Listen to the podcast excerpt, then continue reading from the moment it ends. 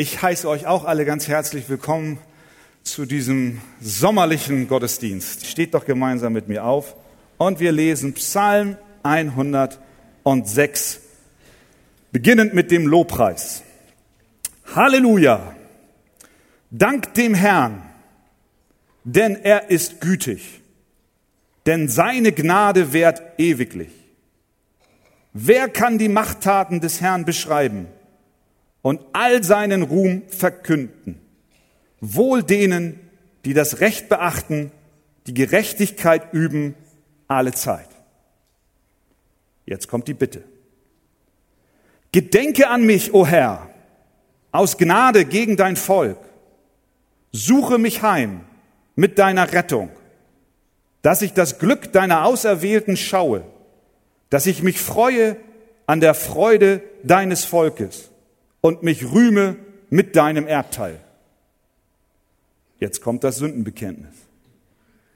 Wir haben gesündigt, samt unseren Vätern. Wir haben Unrecht getan, haben gottlos gehandelt. Unsere Väter in Ägypten achteten nicht auf deine Wunder. Sie gedachten nicht an deine große Gnade und waren widerspenstig am Meer, am Schilfmeer. Aber er rettete sie um seines Namens willen, um seine Stärke offenbar zu machen. Und er bedrohte das Schilfmeer, dass es vertrocknete, und ließ sie durch die Fluten gehen wie auf einer Steppe.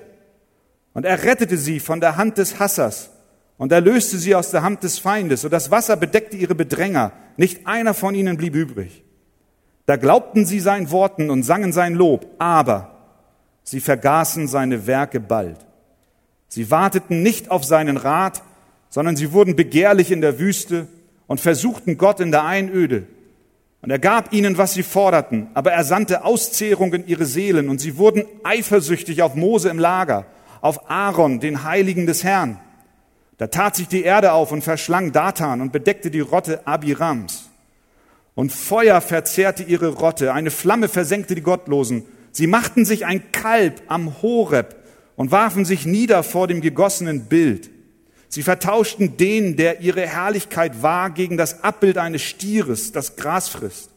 Sie vergaßen Gott, ihren Retter, der Großes getan hat in Ägypten, Wunder im Land Hams, Furchtbares am Schilfmeer. Und er gedachte, sie zu vertilgen, wenn nicht Mose, sein Auserwählter, in den Riss getreten wäre vor ihm, um seinen Grimm abzuwenden, dass er sie nicht vertilgte. Sie verachteten das liebliche Land, sie glaubten seinem Wort nicht. Und sie murrten in ihren Zelten. Sie gehorchten nicht der Stimme des Herrn. Da erhob er seine Hand gegen sie und schwor, sie niederzustrecken in der Wüste und ihren Samen unter die Heidenvölker zu werfen und sie zu zerstreuen in die Länder. Und sie hängten sich an den Baal Peor und aßen Opfer der toten Götzen und sie reizten ihn mit ihrem Tun. Da brach die Plage unter ihnen aus aber Pinias trat auf und übte Gericht, sodass die Plage aufgehalten wurde. Das wurde ihm zur Gerechtigkeit angerechnet, auf alle Geschlechter in Ewigkeit. Und sie erzürnten ihn am Haderwasser. Und es erging Moses schlecht um ihretwillen, denn sie erbitterten, sein Gemüt, sodass er unbedacht redete mit seinen Lippen. Sie vertilgten die Völker nicht, wie ihnen der Herr geboten hatte, sondern sie vermischten sich mit den Heidenvölkern und lernten ihre Werke und sie dienten ihren Götzen und diese wurden ihnen zum Fallstrick und sie opferten ihre Söhne und ihre Töchter den Dämonen und sie vergossen unschuldiges Blut, das Blut ihrer Söhne und ihrer Töchter, die sie den Götzen Kanaans opferten und so wurde das Land durch Blutschuld entweiht. Und sie machten sich unrein mit ihren Werken und begingen Hurerei mit ihrem Tun. Da entbrannte der Zorn des Herrn gegen sein Volk und er verabscheute sein Erbteil und er gab sie in die Hand der Heidenvölker, dass ihre Hasser über sie herrschten und ihre Feinde bedrückten sie und sie wurden gedemütigt unter ihrer Hand. Er errettete sie oftmals, aber sie widerstrebten ihm mit ihren Plänen und sie sanken immer tiefer durch ihre Ungerechtigkeit. Aber er sah ihre Not an, als er ihr Schreien hörte. Und er gedachte an seinen Bund mit ihnen. Und er empfand Mitleid nach seiner großen Gnade. Und er ließ sie Barmherzigkeit finden bei allen, die sie gefangen hielten. Und jetzt kommt die Bitte. Rette uns, Herr, unser Gott. Sammle uns aus den Heidenvölkern, dass wir deinem heiligen Namen danken und uns glücklich preisen zu deinem Ruhm. Und zum Schluss der Lobpreis. Gepriesen sei der Herr, der Gott Israels, von Ewigkeit zu Ewigkeit. Und alles Volk soll sagen, Amen. Halleluja. Amen. Nimm Platz.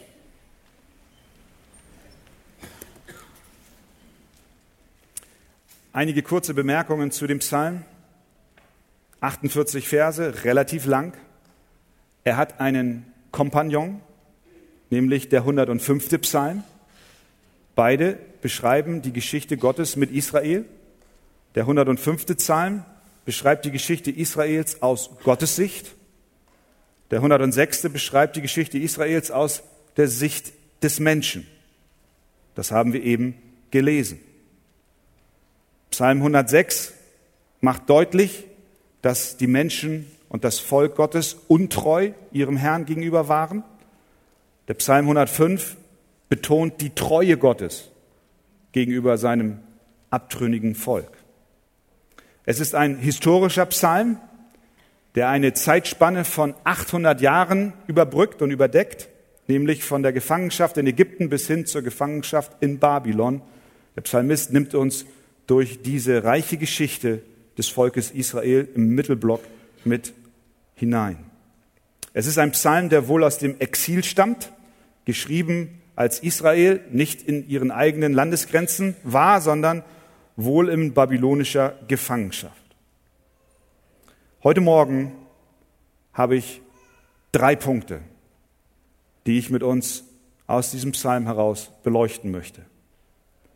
Das erste ist, ein Kind Gottes betet nicht nur mit den Lippen an, sondern mit seinem ganzen Leben.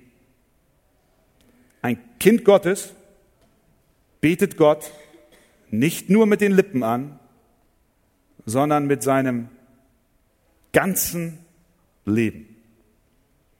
Der Psalm beginnt mit einem Lobpreis. Halleluja. Das heißt, preis den Herrn. Halleluja.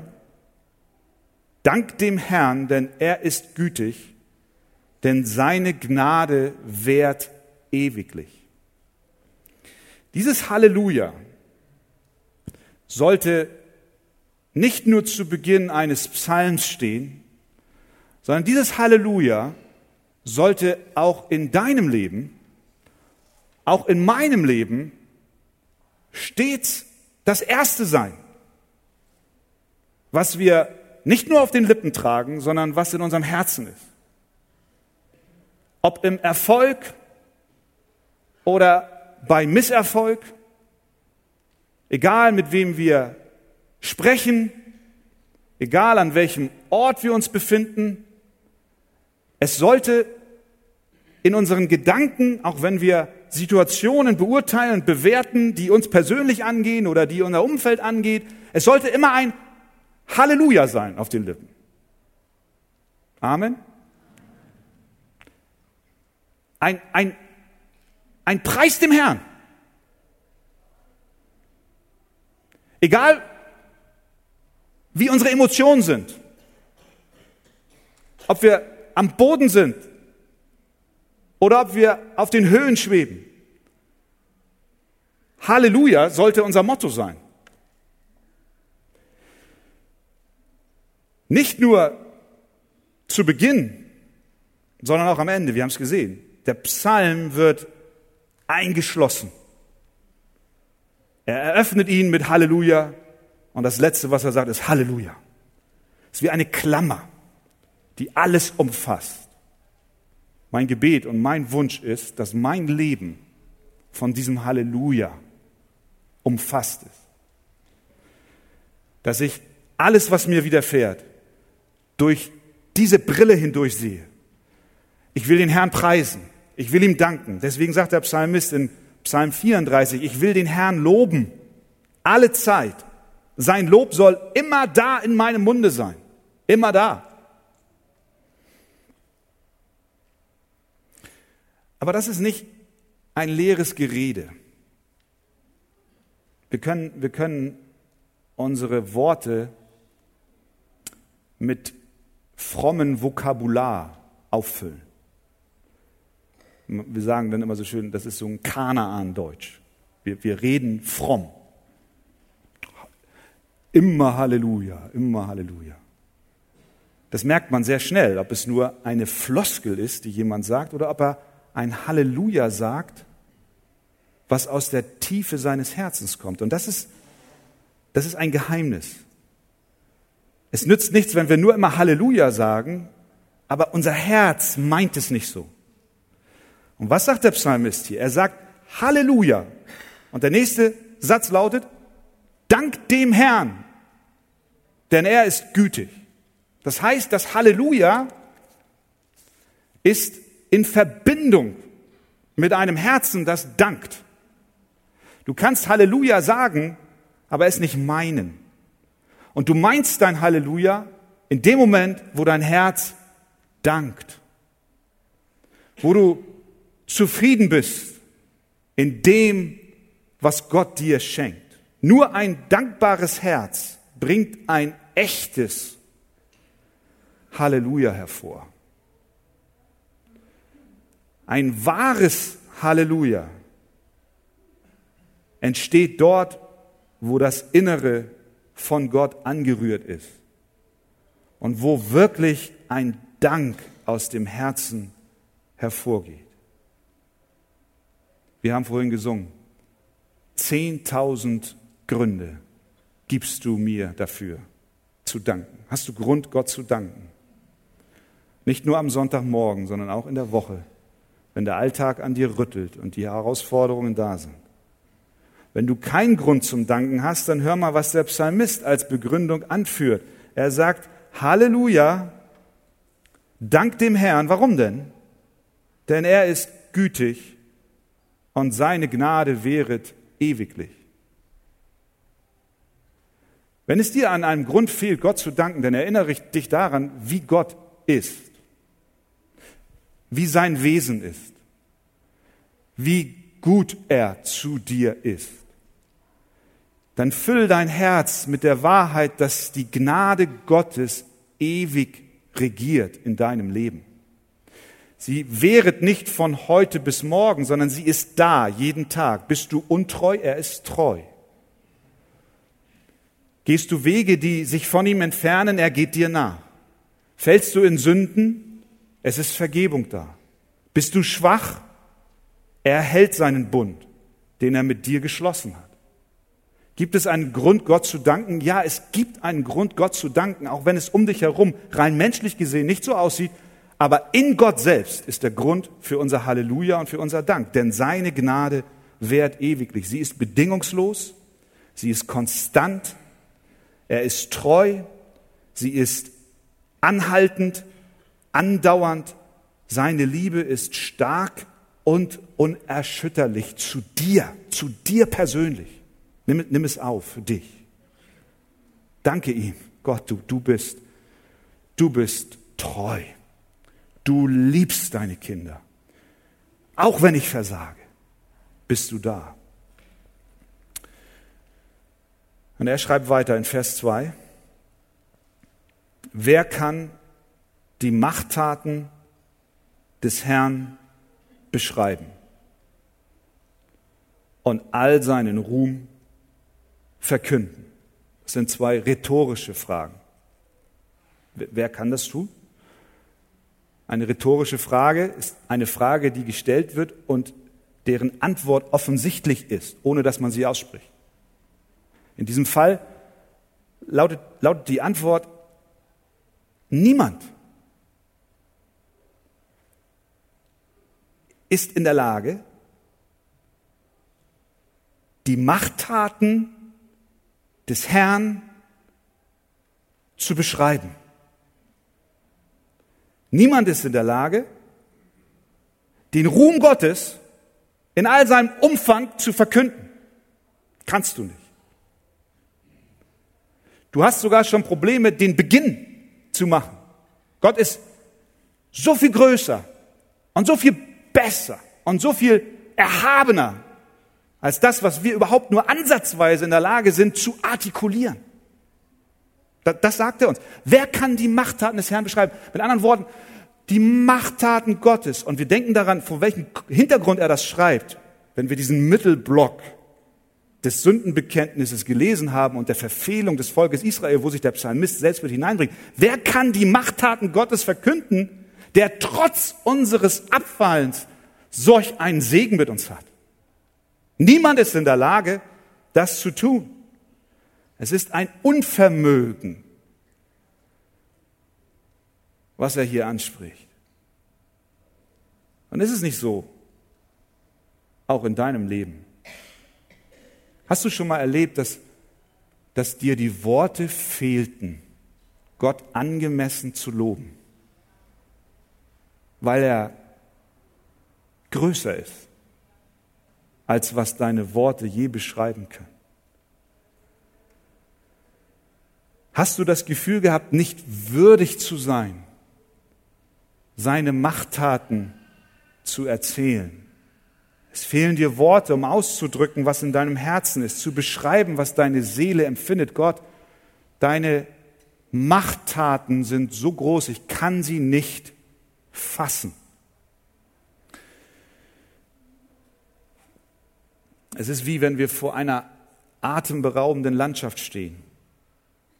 Und, und, und im Zeitalter der Handys, da wird ja überall fotografiert. Und man kann ja kaum einen Sonnenuntergang oder eine Landschaft betrachten, ohne diesen Zwang zu verspüren, sein, sein Smartphone rauszuholen und ein Foto zu machen und es online zu stellen. Aber eins hat ein Foto noch nie geschafft. Das wiederzugeben, was du empfindest, wenn du dort stehst. Wenn du die gewaltigen Alpen siehst oder diesen, diesen Sonnenuntergang, der, der, wie, wie der Ball, der Feuerball dort am Horizont verschwindet und der Wind um deine Nase weht und der Sand an deinen Füßen entlang gleitet und der Duft von Salz in der Luft ist, das kriegt ein Foto nicht hin. Schaffst du nicht. Du musst dem, dem du das Foto schickst, schreiben, wie schön wäre es, wenn du hier wärst, wenn du selbst erleben würdest, wie großartig das ist. So ist es mit Gott. Wir können ihn nicht beschreiben. Du musst ihn erleben. Du kannst anderen Fotos schicken, du kannst ein Zeugnis ablegen, aber all das wird nicht reichen, wenn er nicht selber in die Gegenwart Gottes kommt. Wenn er nicht selber erlebt, wie gütig Gott mit mir ist. Er vergibt alle meine Übertretungen. Und er ist nichts mehr, was gegen mich verwendet werden kann, weil Christus, der Sohn des lebendigen Gottes, mich gerettet hat. Wer ist in der Lage, die Machttaten des Herrn zu beschreiben und all seinen Ruhm zu verkündigen? Jemand sagte, ich könnte niemals einen Gott anbeten, den ich vollkommen erklären kann. Und ich glaube, da ist was Wahres dran. Ich könnte niemals einen Gott anbeten, übrigens wäre das kein Gott, mal nebenbei, aber ich, ich könnte niemals einen Gott anbeten, den ich vollständig erklären kann. Das ist Teil des Anbetungswunders, dass wir, dass wir staunend dastehen und sagen, Gott, du, du, du bist mehr, als ich erfassen kann. Du bist größer als unsere Wahrnehmung. Und dennoch ist es beachtlich, wie viele Menschen, und vielleicht auch du heute Morgen, wie viele Menschen versuchen, Gott in eine Box zu packen und zu sagen, ich bete nur den Teil Gottes an, den ich verstehe. Ich bete nur, ich, ich danke ihm nur dafür, was ich begreife. Die Rätsel in meinem Leben, die kommen da nicht rein in die Box, sondern nur das, was ich nachvollziehen kann, was für mich Sinn macht. Merken wir, was wir dann tun? Wir, wir begrenzen uns in unserer Anbetung. Die Anbetung wird klein geschnitten. Unser Lob wird geringer. Wir, wir, wir, wir machen ihn passend in unsere Vorstellung. Aber der Psalmist ruft uns heute Morgen auf und auch dir ruft er zu. Sind dort Dinge in deinem Leben, die du nicht verstehst?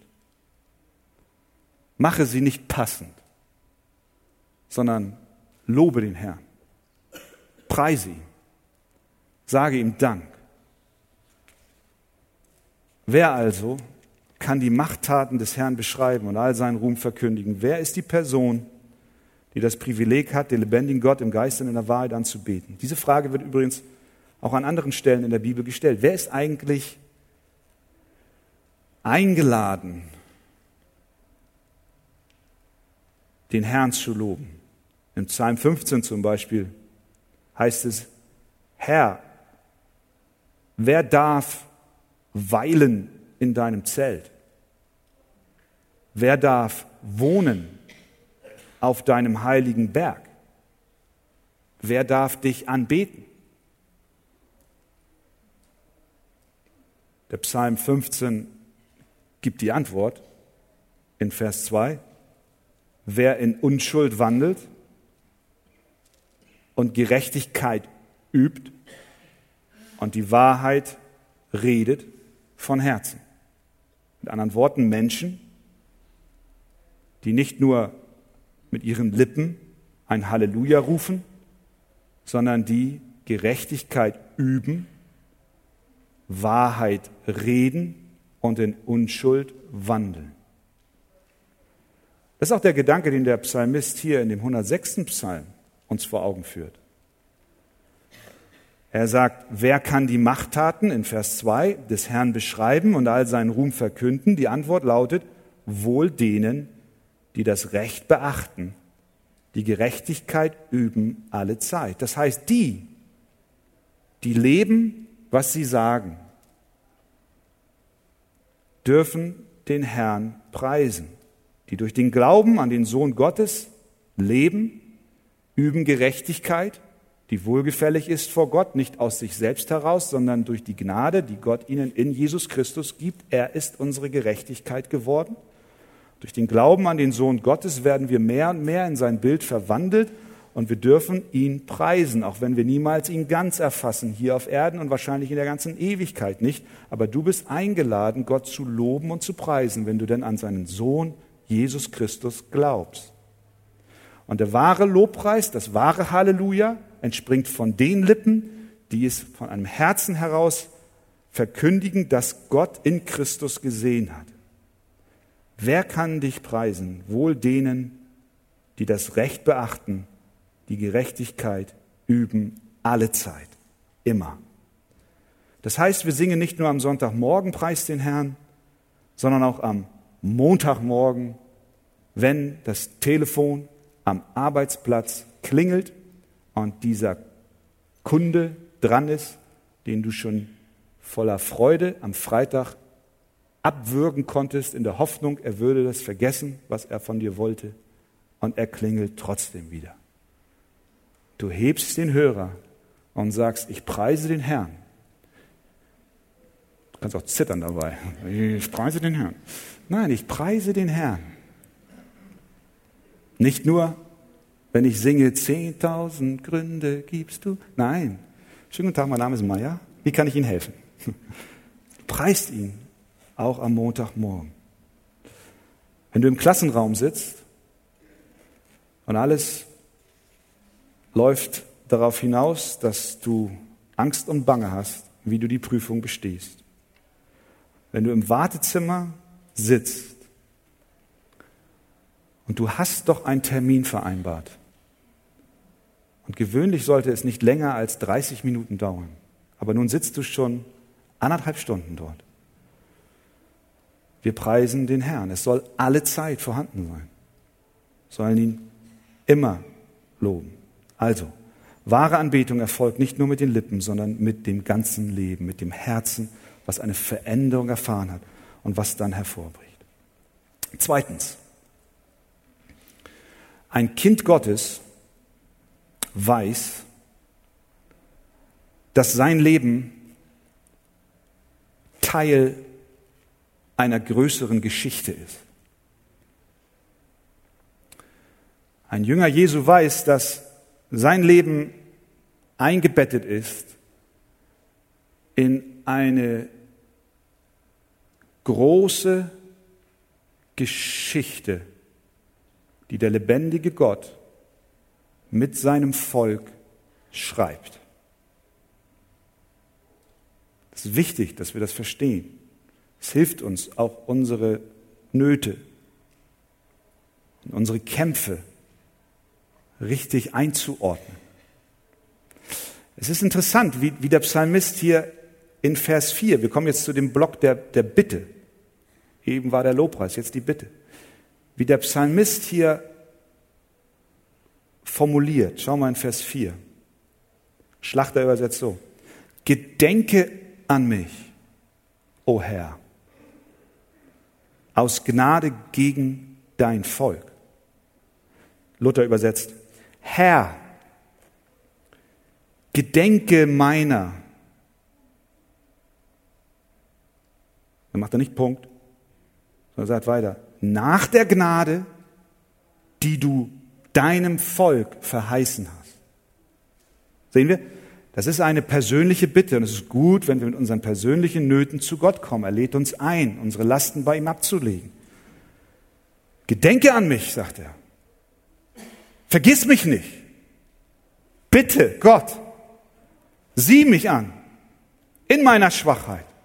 Sieh mich an in meinem Versagen, in meinem Zerbruch. Er wünscht sich persönlichen Segen. Und das ist in Ordnung. Aber er bettet den persönlichen Segen in den Segen, den Gott für sein Volk hat, ein. Gedenke meiner nach der Gnade, die du deinem Volk verheißen hast. Manchmal hören wir Predigten, ich hoffe nicht in dieser Gemeinde, aber immer wieder begegnen einen diese Inhalte, wo eine starke Betonung darauf liegt, dass Gott vor allem individuell den Gläubigen segnen will. Dann heißt es, komm zu Jesus und deine Finanzen werden in Ordnung. Komm zu Jesus und du wirst gesund. Komm zu Jesus und du wirst Glück erfahren. Komm zu Jesus und du wirst einen Mann finden. Komm zu Jesus, du wirst eine Frau finden und du wirst auch Kinder bekommen. Komm zu Jesus und. Das ist so dieses, dieser, dieser Wunsch von den Menschen, dass sie individuell gesegnet werden. Dass man individuell von Gott überschüttet wird mit seiner Gunst. Das blendet komplett und voll aus, dass Gott einen Heilsplan hat, der nicht nur dich persönlich beinhaltet, sondern vor allem einen Rettungsplan hat mit seinem Volk, mit denen er löst, mit denen, die er vor Grundlegung der Welt erwählt hat, begonnen und zu uns gekommen durch den Bund, den er mit Abraham geschlossen hat. Und die Kinder Abrahams, die durch den Glauben an Christus zu dem Samen Abrahams gehören, sind eingeschlossen in diesen Bund in diesen Heilsplan, den Gott hat. Und du als Individuum darfst Gott bitten, gedenke an mich. Aber ich sehe doch Gott, ich bin eingewoben. Irgendwo auf dieser Zeitachse hast du mein Leben gesetzt. Und ich darf mich dort, an dem Ort, wo du mich hingestellt hast, erinnern, dass ich dazugehöre. Herr, gedenke meiner nach der Gnade, die du deinem Volk verheißen hast. Wir sind alle sehr begeistert in diesen Tagen von der Leistung unserer deutschen Nationalmannschaft, Weltmeister 2014. Und interessant war, in vielen der Interviews wurde immer wieder betont, dass was? Der Sieg eine Teamleistung war. Und dass selbst die, die auf der Reservebank saßen, niemals gemurrt haben, sondern sie gemeinsam diesem einen Ziel nachjagten und alles dem unterstellten, was dem großen Ziel diente, nämlich Weltmeister zu werden. Und so ist es, ich, ich, das ist ein schlechtes, schlechter Vergleich, aber vielleicht ein Stück weit eine Parallele. Als Kinder Gottes sollen wir nicht zuallererst und ausschließlich an unser Wohl immer nur denken und wenn es nicht so kommt, wie wir uns vorstellen, dann verzweifeln wir und dann sind wir enttäuscht sondern wir dürfen durch die Gnade Gottes sehen, wir sind Teil des großen Teams Gottes.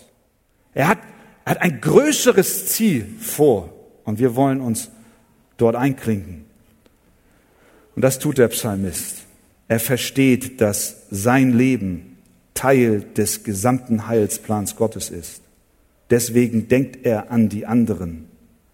Deswegen weiß er, dass Gott ein Ziel verfolgt. Und eines Tages wird er seinen Plan erfüllen. Drittens zum Schluss. Der Punkt ist, glaube ich, nö, es geht. Ich gehe jetzt nicht Vers für Vers den ganzen Psalm durch, ihr braucht keine Angst zu haben. Aber wir kommen jetzt zu diesem dritten Block, diesem großen Mittelblock. Und dort habe ich den Punkt überschrieben, ein Kind Gottes versteht die Gnade. Ein Kind Gottes betet Gott nicht nur, nicht nur mit seinen Lippen, sondern auch mit seinem Herzen an. Ein Kind Gottes weiß, dass es Teil eines großen Planes ist und ein Kind Gottes versteht die Gnade Gottes. Und die Gnade verstehen wir vor allem dann, wenn wir zuvor eine Erkenntnis haben über unsere Sünde. Können erst Gnade verstehen, wenn wir verstanden haben, dass wir Gnade nicht verdient haben. Und wir haben Gnade nicht verdient, weil wir Sünder sind. Und das ist das Thema des großen Blocks in der Mitte. Der Psalm fängt an mit einem kurzen Lobpreis, mit einer kurzen Bitte und dann folgt ein ausführliches Bekenntnis von Vers 6 bis 46. Ich finde es bemerkenswert und habe so darüber nachgedacht, ob das wohl mit unseren Gebeten korrespondiert, die wir so Gott immer bringen. Oder ob nicht vielleicht doch die Bitten den größeren Teil einnehmen und das Bekenntnis unserer Sünde, das Bekenntnis unserer Schuld, wenn überhaupt, dann doch eher mehr am Rande Erwähnung findet. Hier haben wir ein Modell, ein Vorbild, wie der Psalmist betet. Und er bringt diesen Block voll und ganz zur Ausfaltung. Er sagt in Vers 6, wir haben gesündigt samt unseren Vätern. Wir haben Unrecht getan, haben gottlos gehandelt.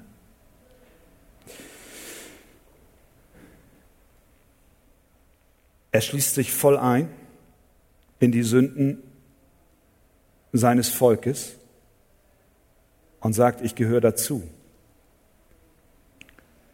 Wir haben, nicht sie hatten, wir haben gesündigt.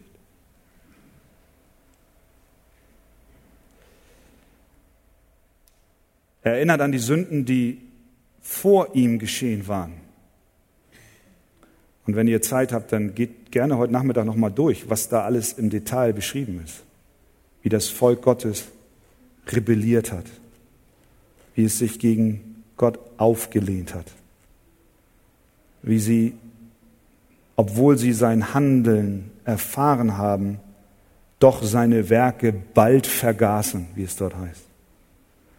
Sie vertauschten den, der ihre Herrlichkeit war, gegen das Abbild eines Stiers der Gras frisst. Sie vergaßen Gott, ihren Retter. Es zieht sich durch und findet fast seinen Höhepunkt darin, dass sie den Götzen dienten, sie opferten ihre Söhne, ihre Töchter den Dämonen. Wir wissen, dass einige der Könige ihre Kinder durch das Feuer gehen ließen. Das heißt, sie opferten. Sie opferten ihre eigenen Kinder. Sie vergossen unschuldiges Blut. Sie machten sich unrein, sie begingen Hurerei mit ihrem Tun. Wir haben gesündigt, Gott. Nicht nur die Väter haben es getan, sondern wir in unseren Herzen tun es bis heute genau so, sagt der Psalmist. Das heißt, er stellt sich unter den Sünden und er reiht sich persönlich mit ein. Aber was wir daraus lernen ist, dass die Sünden, die in der Vergangenheit geschehen sind, dieselben Sünden sind, die heute geschehen. Es gibt, es gibt keine Sünde, die nicht schon in der Heiligen Schrift Erwähnung finden. Das, was die Väter getan haben, das haben die Söhne getan. Es gibt keine Sünde, die zuvor nicht schon in irgendeiner Weise Erwähnung in der Heiligen Schrift gefunden hat. Vielleicht nicht im exakten Ablauf, aber in der Herzenshaltung. Die Motivation, die sündhafte Einstellung unserer Herzen, die ist nicht neu. Deswegen ist es falsch zu sagen, dass der Mensch sich immer zu einem besseren Wesen entwickelt, schon rein aus evolutionären Gründen. Das stimmt nicht. Es sind dieselben Sünden, die Sünden unserer Väter sind dieselben, die wir tun. Vielleicht äußern sie sich nur anders, aber das Herz ist dasselbe. Es ist böse von Grund auf. Es ist nichts Neues unter der Sonne. Auch wenn wir in die aktuellen Tagesgeschehnisse blicken, dann stellen wir fest, der Mensch hat sich nicht geändert. Wenn wir die politischen Brennpunkte unserer Welt in diesen Tagen ansehen, dann sehen wir, wie barbarisch der Mensch geblieben ist. Er hat sich nicht geändert. Aber eins stimmt auch. Wenn Gott in seiner Gnade und Barmherzigkeit Vergebung für die Sünden der Väter Israels hatte, Vers 43, Gott errettete sie oftmals. Vers 44, aber er sah ihre Not an. Vers 46, und er ließ sie Barmherzigkeit finden. Wenn Gott Barmherzigkeit für seine Kinder in der Vergangenheit hatte und es heute keine Sünden gibt, die im Wesentlichen anders sind als wie damals, dann heißt das doch auch dieselbe Gnade, die die Kinder Gottes damals rettete, dieselbe Gnade rettet auch dich. Heute. Keine Sünde ist zu groß. Keine Sünde ist zu schwer, als dass nicht die barmherzige Hand Gottes zu dir ausstreckt und dich rausziehen kann. Das ist die Hoffnung, die wir haben. Die Gnade und Vergebung, die die Sünden von damals bedeckt, ist dieselbe Gnade und Vergebung, die auch heute noch wirksam ist. Die Sünden der alten Tage sind auch die Sünden der neuen Tage. Aber die Gnade und Barmherzigkeit der alten Tage ist auch die Gnade und Barmherzigkeit der neuen Tage. Heute ist Gott derselbe. Seine Gnade, Vers 1, wert ewiglich. Nimm es auf für dich persönlich, der du ein Kind Gottes bist und auch in der Vergangenheit, vielleicht auch in diesen Tagen, abermals in Sünde gefallen bist, komm zu ihm. Er hat Vergebung für dich. Was wir noch sehen aus diesem Block, diesem Sündenbekenntnisblock ist, dass nur ein ganzes Bekenntnis ein echtes Bekenntnis ist. Es ist nicht bemerkenswert, wie detailliert er hier das Versagen des Volkes beschreibt. Geht hinein. Er erklärt, hier haben sie versagt, dort haben sie versagt, dort haben sie gesündigt, hier haben sie rebelliert. Ein Bauer hatte einst ein furchtbar schlechtes Gewissen. Er konnte, er konnte nicht schlafen. Zehn Jahre lang quälte ihm sein Gewissen. Und eines Tages hat er allen Mut zusammengefasst und ist zu seinem Bauerkollegen gegangen, einen Hof weiter, und hat zu ihm gesagt, ich muss dir etwas bekennen. Ja, was denn? Vor zehn Jahren habe ich dir ein Seil geklaut. Ja, nett, dass du das sagst. Dir sei vergeben, ist okay. Ich habe genug Seile. Der Bauer geht nach Hause und legt sich wieder ins Bett und er kann nicht schlafen. Sein Gewissen hat keine Befreiung erlebt. Nächsten Tag geht er wieder zu dem Bauern, dem er das Seil geklaut hat. Und er sagt, Kollege, ich, muss dir was sagen. Ja, was denn? An dem Seil war am anderen Ende eine Kuh dran.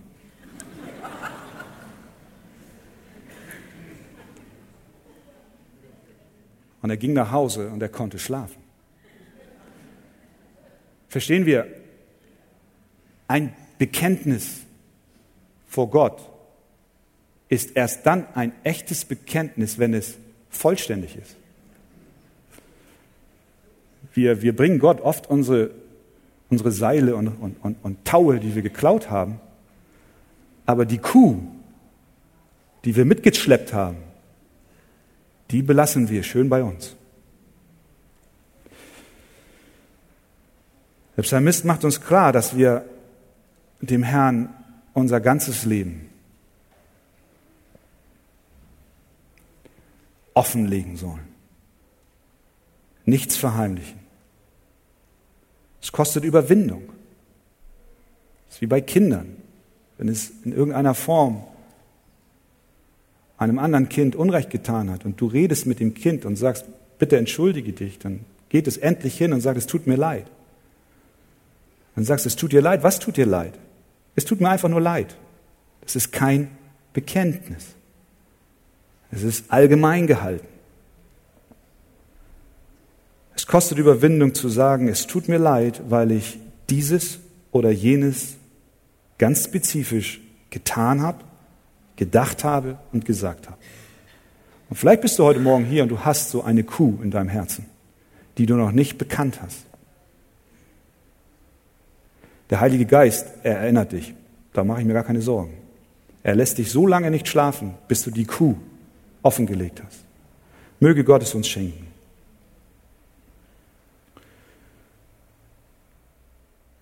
Diese Verse im Mittelblock sind ein trauriger Bericht über die Untreue des Volkes Gottes, über die Sündhaftigkeit und Rebellion Israels.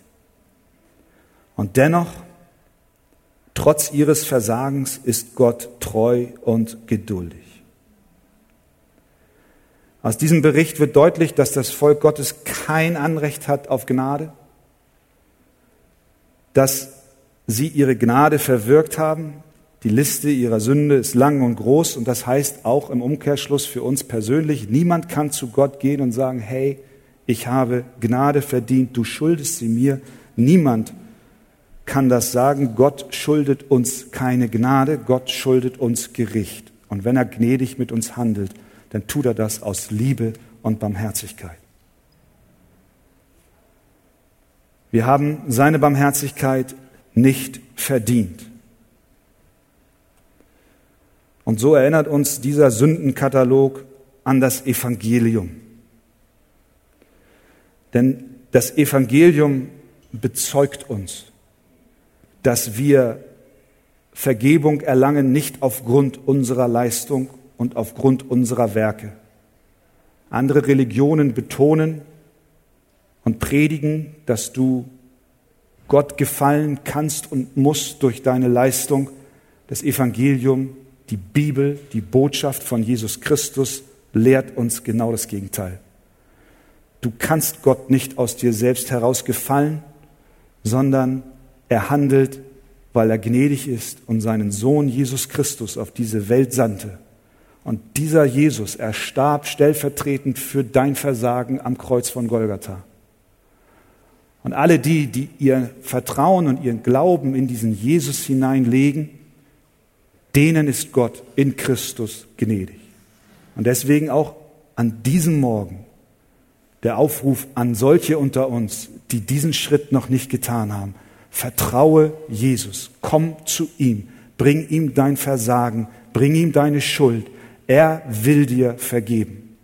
Kehre um und bekenne ihm alle deine Übertretungen. Und dann haben wir in Vers 48, 47 und 48 dieses wunderbare Ende. Ein Jünger Jesu versteht dann nicht nur die Gnade, sondern auch den Sinn der Gnade. Warum, warum ist Gott gnädig? Er müsste es nicht. Wieso ist er das? Vers 47. Rette uns, Herr, unser Gott, sammle uns aus den Heidenvölkern, dass wir deinen heiligen Namen danken und uns glücklich preisen. Warum? Zu deinem Ruhm zu deinem Ruhm. Rette uns. Warum? Zu deinem Ruhm. Erlöse uns. Wozu? Damit dein Name alle Ehre bekommt. Es geht nicht um uns, sondern es geht um ihn. Und wenn wir ihn preisen, bekommen wir mehr zurück, als wir uns je erträumt haben. Glück, Zufriedenheit, Freude, weil Gott allen Ruhm bekommt. Rette uns aus den Heiden, sodass wir dich preisen und die Heiden sehen, dass wir dich ehren und sie selbst kommen zu dir, um dir zu danken. Am Ende geht es stets, immer um die Ehre Gottes. Möge unser Leben seinem Ruhm groß machen, so dass wir am Ende sagen, Halleluja. Wir beginnen und wir enden. Und Vers 48 bringt es mit diesem so bekannten Satz zu einem wunderbaren Schluss. Und alles Volk soll sagen, Amen. Amen. Gott möge uns helfen.